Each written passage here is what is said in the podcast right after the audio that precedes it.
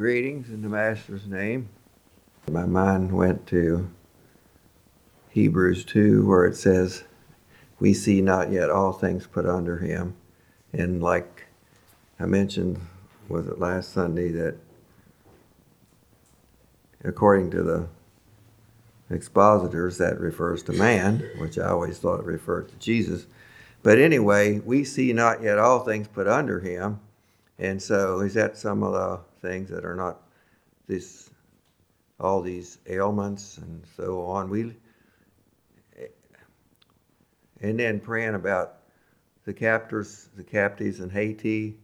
And if you read a little bit about Haiti, I mean, we can be thankful for the country we live in. It's like the gangs control over 60% of the country, and the politicians use the gangs to carry out some of their manipulations or whatever, and so it's a pretty sorry situation. And I went, and my mind also went to Peter, where it says uh, about a new heaven and a new earth. Seeing then that all these things shall be dissolved, what manner of persons ought ye to be in all holy conversation and godliness, looking for and hasting unto the coming of the day of God, when the heavens being on fire shall be dissolved, and the elements shall melt with fervent heat. Nevertheless, we, according to his promise, look for a new heavens and a new earth, wherein dwelleth righteousness. So we live in a broken world. Now, it's not a it's not a uh, it's not a hopeless situation. In other words, we, we do have we have we have hope, we have answer, we have we have something to offer to this broken world, but we do live in a broken world. So, looking some more at Hebrews, and uh, I uh, don't want to uh, unduly draw this out, but I thought this morning I'd just do a little bit of a review or summary or overview or whatever. And so you can turn to Hebrews chapter 1 um, or to the book of Hebrews.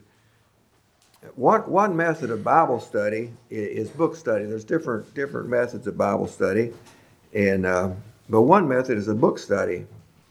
And that's kind of what we're doing here in these messages. Uh, that often involves um, an outline, looking at an outline of the book, and I haven't done that here.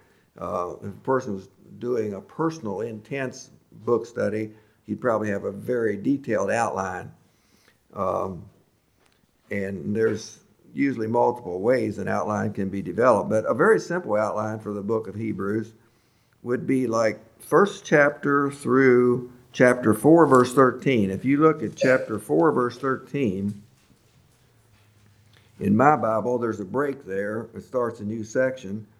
Uh, so Hebrews 4 14 uh, starts talking about Jesus as a great high priest.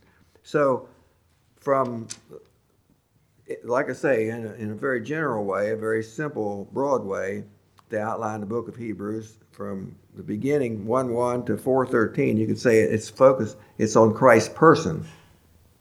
On Christ's person. And then from 414 to 1018, if you go over to 1018, um, you'll see it's talking about, just before that, it's talking about the priestly work of Christ. And then in 19, 419, it says, having therefore, brethren, boldness, and it's talking to us then. Uh, and so from 414 to 1018, it's talking about Christ's work. 1 1 to 413 is Christ's person. And then 414 to 1018 is Christ's work. And then from the rest of the book, from 1019 to the end of the chapter 13, is the Christian's walk. So the person of Christ, the work of Christ, the walk of the Christian. Very, very brief outline. An even briefer one, sometimes it's outlined as doctrinal from 1 1 to 10 18, and practical from 10 19 to 13 25. Some people don't really care for that uh, description because the doctrine is also practical. So if you try to say parts doctrine, parts practical, maybe that's making a separation that's not necessary. But anyway, I kind of like that simple one Christ person, Christ's work, the walk of the Christian. So just a very simple outline. And that work of Christ focuses on his priestly work. Uh, and there will be a lot about that when we get into it.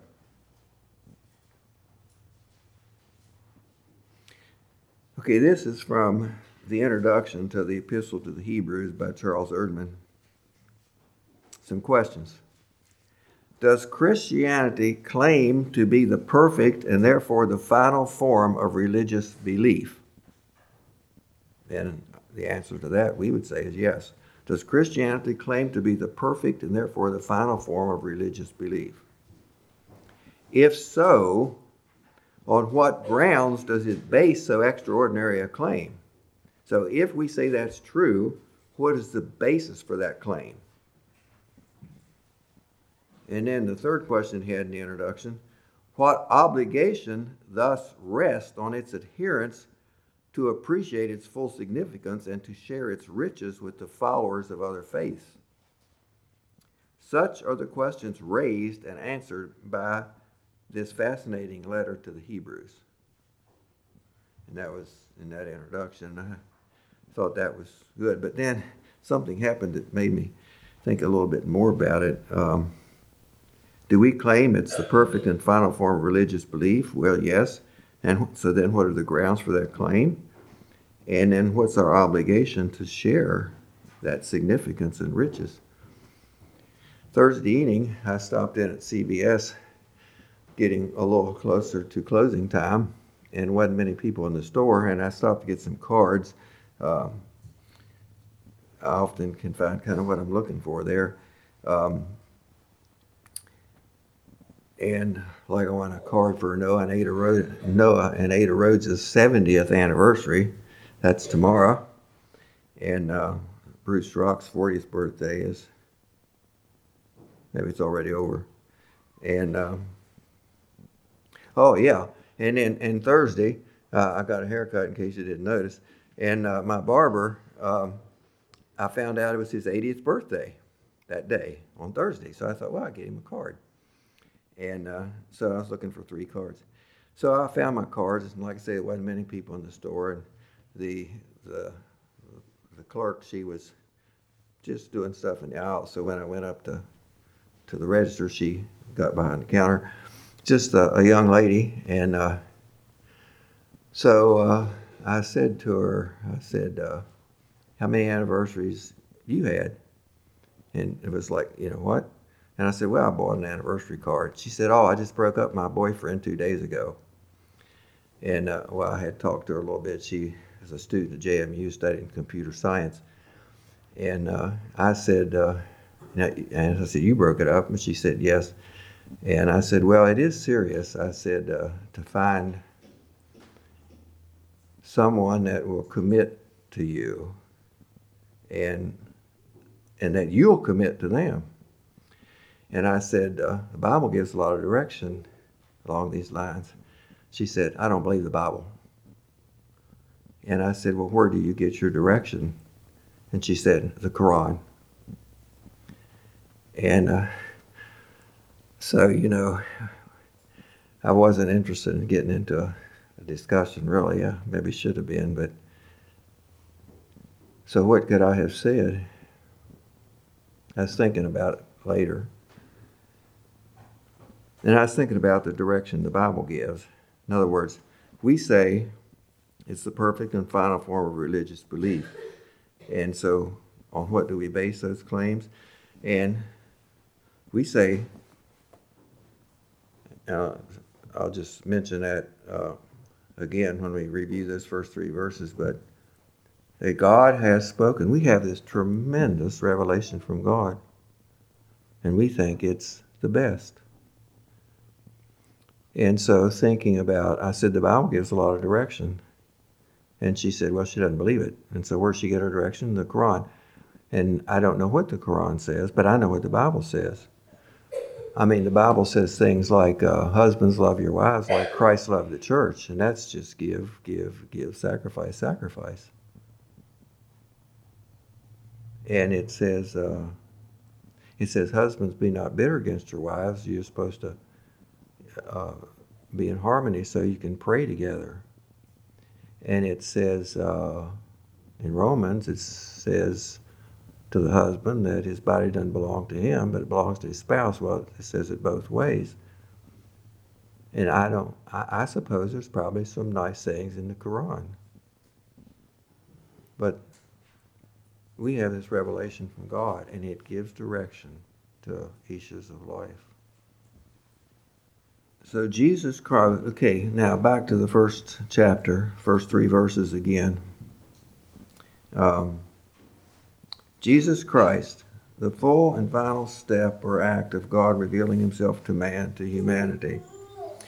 And says God who at sundry times, okay, there, bit by bit, piece by piece, here a little, there a little, but the picture became clearer and brighter as the years and the centuries went on. There were many separate revelations, each setting forth a portion of truth, adding to the other for a continuous and progressive revelation culminated in Jesus Christ. Peter said, We have also a more sure word of prophecy, where unto you do well that you take heed as unto a light that shineth in a dark place until the day dawn and the day star arise in your hearts. And thinking about that verse or looking uh, at it a little bit um, and, uh, and studying a little bit, it uh, Perhaps it's got a future reference when it talks about the day star rising in your hearts, but I always took it to be the revelation of Jesus Christ uh, because the, the Old Testament prophecies, the Old Testament gives hints about the coming of Christ. But he came in the New Testament, and we see it, or we have the, we have the opportunity to see it. And uh, so until the day dawn and the day star arise in your hearts.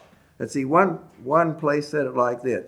This, the prophets were like candles which give light to the blind until the brightness of the God, well, the blind mean, you know, seeing in the dark, I can't see in the dark, until the brightness of the gospel began to shine.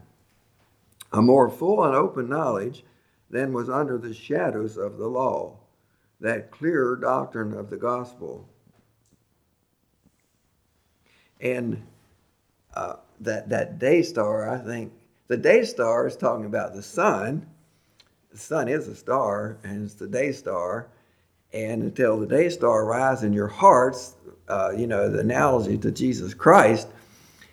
And this this week there was some really pretty sunrises, brilliant sunrises, especially yesterday. You're looking at the mountains, you know, and and you know what? So this, I see Saturday morning. I think it came up at 7:28 over from where I was standing and looking. Uh, I see yesterday morning, Saturday morning. Um, and so, you know, like for 20 minutes before, maybe even before, depending on how things are, the clouds and so on. But, you know, you start to see the brightness and it gets brighter. And then where the sun's going to come up, you know, it gets brighter and brighter. And then the sun comes up and it's just brilliant. Well, anyway, until the day star arises in your hearts, it's brilliant light and truth. Um, the book, um, now I see, I didn't get this from the book. I just forget where this came from. Hebrews was written to show how Jesus Christ had replaced Judaism as God's perfect revelation of himself. Jesus is the very character and essence of God Whatever revelations appeared before Jesus were but shadows or outlines of what was to appear in him. Like one of the books I have on Hebrews is called From Shadow to Substance. Uh, so the Old Testament was the shadows and the outlines, and Jesus is the full picture. The brightness of his glory, the express image of his person, is phrases there in the first three verses. In Jesus are seen all the moral and spiritual glories of God it is through Jesus that the very character of God shines forth. So we keep talking about seeing Jesus. We would see Jesus. That book, I put that in your, I put that in your mailboxes here sometime back. And if anybody wants uh, a copy of your own that didn't get one, I have still have some. Uh, and I put another uh, tract in your mailbox this morning called Himself. And most I wonder if I didn't do that before. I'm not sure. Most of you might already have it. But uh, anyway, I, just another focusing on Jesus Christ. And another thing we emphasized here in these first few verses was that God has spoken. And that's just so marvelous. I mean, I've said it before, but it's just so marvelous that the, the omniscient, sovereign, creator, controller of the universe, bothered to reveal himself and truth and the way things work, reveal everything to us. God has spoken. The beauty, the wonder, the marvel that God has shared with revealed to man truth, what life is all about, and how to live fully and meaningfully. And again, I'll read a little account here that just is a story, um, just a snippet, an example of the truth of that. This is about a Frenchman, and I don't know French, but I suppose it might be Cailliet, would be the way you pronounce it. But through my college days in France, I was an agnostic. Strange as it may seem, I graduated without ever having seen a Bible. The education I received proved of little help through frontline experiences as a lad of 20 in World War I. What use the philosophic banter of the seminar when your own buddy, at the time speaking to you of his mother, dies standing in front of you, bullet in his chest? Was there meaning to it all? One night a bullet got me too. An American field ambulance saved my life and later restored the use of my left arm. I was discharged and resumed graduate work. I found myself probing in depth for meaning. During long night watches, a few yards from the German trenches, I had looked at swollen bodies dangling in the barbed wires. I had been strangely longing for a book that would understand me, but I knew of no such book. Now I would in secret prepare one for my own use. And so as I went on reading for my courses, I would file passages that spoke to my condition, then carefully copy them in a leather bound pocket book I always carried with me. The day came when I put the finishing touch on the book that would understand me and help me. A beautiful day. At last, I opened my precious anthology. As I went on reading, however, a growing disappointment came over me. Then I knew that the whole undertaking would not work simply because it was of my own making. At that moment, my British born wife, who knew nothing of my project, appeared. I had once for all made the subject of religion taboo in our home. And then he's got this note. She'd secured a Bible from a Huguenot pastor, which she wanted him to read. As she now stood in front of me, she meant to apologize, but I was no longer listening. A Bible, you say? Where is it? Show me. I have never seen one before. She complied. I literally grabbed the book and rushed to my study with it. I opened it and chanced on the Beatitudes. I read and read and read. Now aloud, with an indescribable warmth surging within me, I could not find words to express my awe and wonder. And all of a sudden, the realization dawned upon me this was the book that would understand me. I needed it so much that I had attempted to write my own in vain. I continued to read deep into the night, mostly from the Gospels, and lo and behold, as I looked through them, the one of whom they spoke, the one who spoke and acted in them, became alive to me. The circumstances amid which the book had found me made it clear that while it seemed absurd to speak of a book understanding a man, this could be said of the Bible because its pages were animated by the presence of the living God. To this God I prayed that night, and the God who answered was the same God of whom it was spoken in the book.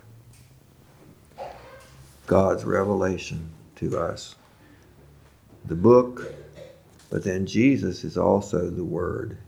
In the beginning was the Word, the Word was with God, the Word was God. But I say, we have this tremendous revelation of truth. God has written a love letter to us, a fairly long one, but that's what it is.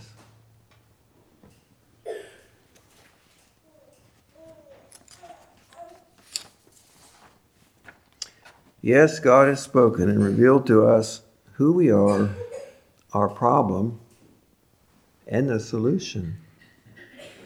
Again, in those first several verses, it says, When he had by himself purged our sins. Our problem is the sin problem. And God has provided for that in Jesus Christ. And and when we get into these chapters 4 through 10, it just the high priestly work of Christ and the sacrifice and how much better it was than the Old Testament sacrifices. He had by himself, he has by himself purged our sins. God is a holy God. And it says, is it Malachi? It's one of those prophets there towards the end. He is more, how I don't have the exact words, but he cannot look on sin, it says. And we are sinful people. When he had by himself purged our sins. The heart of the message Christ is not only the revealer of God, but the redeemer of man. The high priestly work of Christ is one of the great themes of the book of Hebrews. So, this tremendous message, this tremendous revelation of truth, is a tremendous account of what Christ has done. And it says, therefore, we ought to give them more earnest heed. That's the first part of chapter 2. Therefore, we ought to give them more earnest heed. Uh, Williams' translation says, that is why we must pay much closer attention. You've probably heard those words before. Pay attention.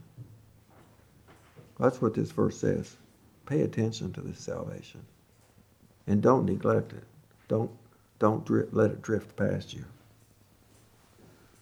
It says, every transgression in the Old Testament, every transgression and disobedience received the just recompense of reward. Again, Williams' translation says, every violation and infraction. Uh, Knox's translation said, every transgression of it, every refusal to listen to it.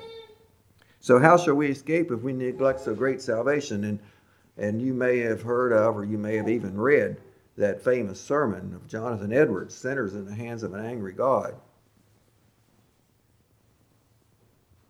How shall we escape if we neglect so great salvation?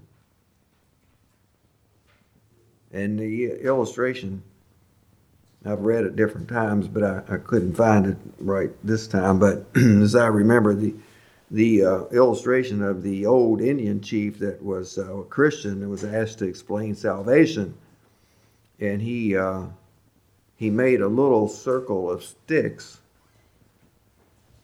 And uh, took a worm and put it inside the circle, and then he lit the sticks on fire. And as the heat has got more heat, the worm was quite very uncomfortable, you know and then he reached in and got the worm and took it outside. And that was his illustration of salvation. And of course, we understand we're saved for a lot more than just a fire escape religion to escape hell. We're to the beauty of living for Jesus in this life and the kingdom of God and having the uh, meaning and purpose that gives the life compared to uh, earthly pursuits and politics and so on. Well, then, uh, going on, and we've emphasized this before then too, but for as much then as the children are partakers of flesh and blood, uh, that Jesus, of course, okay, here we are, Christmas season, uh, the incarnation. Jesus became a human being. And that, that's a mystery, of course, how God could become a man. And we can't really explain it, but that's what the Bible says. And, and so he came and lived among us. The first chapter focuses on the deity of Christ, the second chapter focuses on the humanity of Christ. Um, in fact, uh, I was, uh, some of these verses, just to get a little bit more uh, variety of meaning there, I I got off my shelf this book, uh, 26, the Bible from 26 translations, and it just takes phrases from various translations to give you a little more meaning of the words. And right beside that book, I don't have my things organized in any particular order. Uh, and right beside that book was another book called Jesus, Human and Divine. So this was an old standard book on Jesus as a human, Jesus as God. He was both. Um, and you know that was a great struggle for the early church to to to formulate uh, what they how they approach that, uh, accepted that. Because it's like I say, when man tries to rationalize, rationally figure out everything about God, he comes to a dead end. Because God is bigger than our human minds, and so we we accept what it says without trying to reduce it to what we can necessarily uh, rationalize or understand. Then, verse 9 in chapter 2 says, He was crowned with glory and honor. Here again, we're just reviewing some things. He was crowned with glory and honor.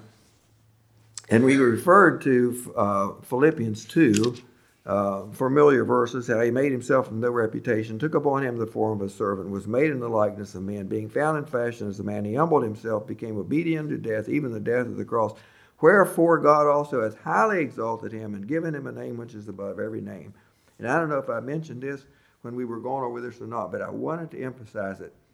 The path of humiliation leads to the place of glory. The path of humiliation leads to the place of glory. It did for Christ, it does for us. Uh, see, how does it say it? If we suffer with him, we shall also reign with him, Scripture says. It is given unto you in the behalf of Christ not only to believe on his name, but also to suffer for his sake. It's another verse. I don't have the reference for it. I when you memorize verses, you should always memorize the reference before and after so that when you have the words, you also have the reference. But I don't have the reference for that one. But just those words come to me.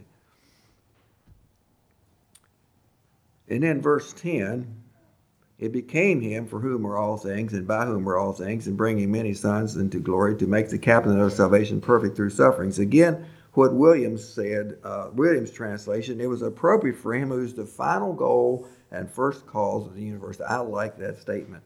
The final goal and the first cause of the universe, which is what this verse says, but it, it says it in words that we hear so often, we don't think so much about what it says. You know, for whom are all things, and by whom are all things, the, the final goal and the first cause of the universe. And again, I gave this, I guess it was last Sunday, three reasons Jesus became a man. In verse 10,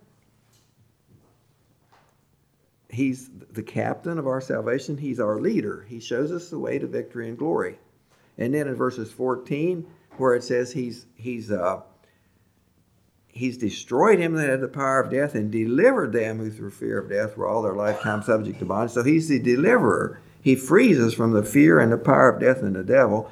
And then the last verses, which we kind of skimmed over pretty rapidly uh, the last time, uh, I'm, I'm going to read those verses 16 through 18 in chapter 2. For verily he took not on him the nature of angels, but he took on him the seed of Abraham. Wherefore in all things it behooved him to be made like unto his brethren, that he might be a merciful and faithful high priest in things pertaining to God, to make reconciliation for the sins of the people. We have these themes coming through because it talked about when he had set, when he had by himself purged our sins, sat down on the right hand of the majesty on high. Here we have a merciful and faithful high priest in things pertaining to God to make reconciliation for the sins of the people. And like I say, when we look at his priestly work, there's four or five chapters on it. It'll come through over and over again. But it says, For in that he himself has suffered being tempted, he is able to succor them that are tempted. So these last verses here show him as a faithful high priest. He understands, he understands and sympathizes with us. It says, he says, made reconciliation. As a high priest, he made reconciliation for the sins of the people, and he is able to succor them that are tempted. The word succor there means aid or relieve. Uh, he's able to give immediate help to any that are tempted, the way Williams translates it. And so Jesus, okay, God is infinite. And so, infinity, there's no limit. So God can understand us, but somehow we as humans, it uh, we I mean, we know that God is infinite, He understands, but somehow because Jesus was a man and suffered everything like we did, we somehow feel like He He can understand us better because He went through it Himself, and uh, and that's kind of what it says here. But He He is able to help and give aid. He's able to succor them that are tempted. Now, the word "they're tempted" means tested, tried, and so I don't know what all we want to throw into that category, but but our, our struggles our struggles. And Thanksgiving evening, we went to James and Catherine's for supper, and uh, they had uh, a neighbor lady there. She was actually a high school classmate of them, of mine, of mine, and she uh, just lives close to them now. And she's a widow lady, and uh, her husband had uh, been in a bad truck accident years ago and spent almost a year, I think, in a burn unit or rehab, and then he got over that, but then he did pass away. And then, not too long after that, her son was killed in an accident very unexpectedly. And so she said, she said, uh, it hurts all the time, never goes away. And I believe that. And I didn't say anything because I didn't want to be superficial, you know, just give pat answers. But I was thinking, you know, you have to find your comfort in Jesus Christ. Now, she, she would consider herself a Christian, but we have to go to Jesus Christ in our struggles. It's like um,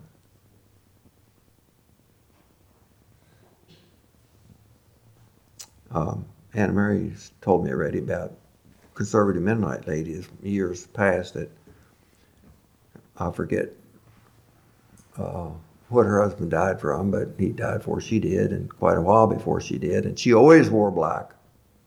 The rest of her life, she wore black, which I guess is okay, but. And there again, like I say, I, I have never experienced it. And so I can't say that, you know, I totally understand, but I know that God understands and that Jesus had lots of sorrows and He's able to aid us. And so we need to find our comfort. We need to go to Him in our troubles and our trials.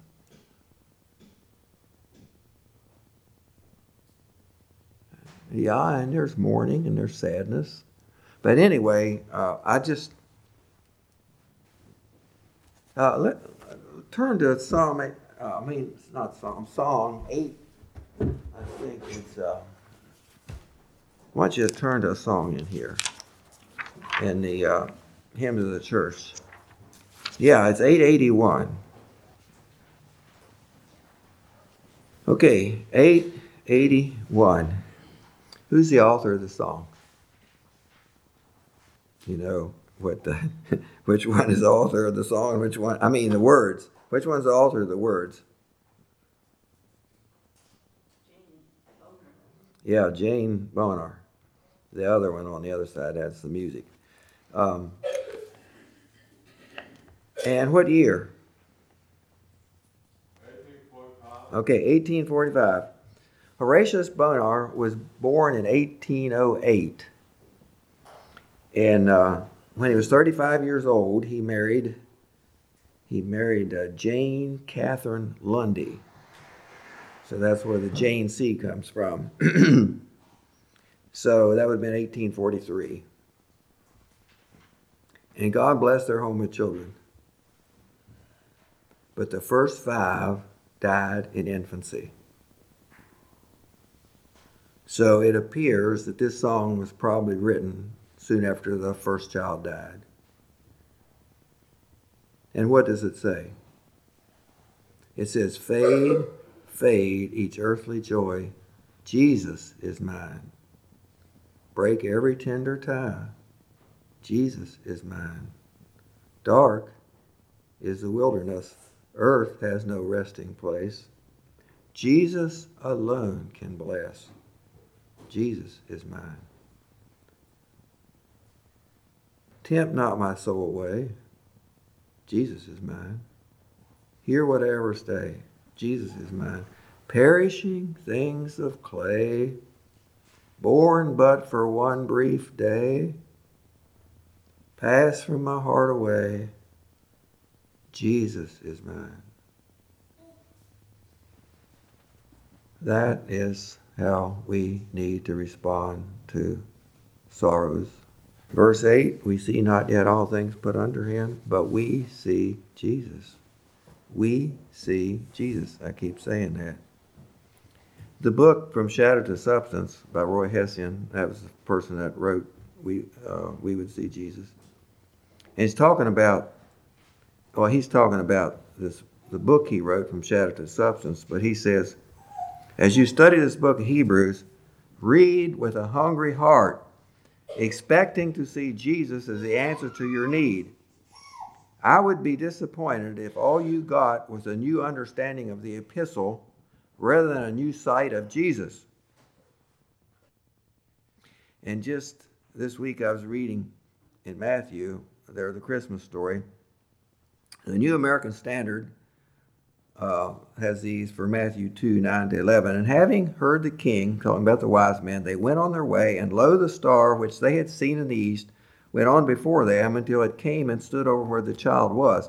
And when they saw the star, they rejoiced exceedingly with great joy. And they came into the house and saw the child with Mary his mother, and they fell down and worshipped him. And opening their treasures, they presented to him gifts of gold and frankincense and myrrh. But when they saw the star, they rejoiced exceedingly with great joy. Now, that was the star that was leading them to Christ. And they came into the house and they saw the child, and they fell down and worshiped him. And so, when we see Jesus, do we rejoice with exceeding joy? Do we fall down and worship him? How many of you have heard the song, I Stand in Awe? Uh, years ago, uh, Sterling Beach had this singing group called Valley Voices, and they sang this song, and I'm sure I have it on a tape somewhere, but I don't know where it is. Uh, you are beautiful beyond description, too marvelous for words, too wonderful for comprehension, like nothing ever seen or heard. Who can grasp your infinite wisdom? Who can fathom the depth of your love? You're beautiful beyond description, majesty enthroned above. And I stand, I stand in all of you. I stand, I stand in all of you. Holy God, to whom all praise is due, I stand in all of you. Anybody hear it? Some of you, good many of you. Okay. Do you, do I stand in awe of God? God incarnate? Do we rejoice? Do we worship? Do we love? How do we respond? How do we respond? And how do we respond? I thought about the little children's song or the little children's poem, like when you have school has a Christmas program, sometimes the little children will say this one, but you know, about what can I bring him, poor as I am. Well, that, that's the last that's the last stanza of a poem by Christ, uh, Christina Rossetti. And uh, so actually it's several stanzas. Uh, but the last two stanzas of the poem go like this Angels and archangels may have gathered there, cherubim and seraphim throng the air, but his mother only in her maiden bliss worship the beloved with a kiss. What can I give him, poor as I am? If I were a shepherd, I would bring a lamb. If I were a wise man, I would do my part. Yet what can I give him? Give him my heart. Do we see Jesus? Do we love Jesus? Give him my heart. That's that that's my whole being. That's everything about me. What can I give him? Give him my heart. Yeah. Let's kneel for prayer.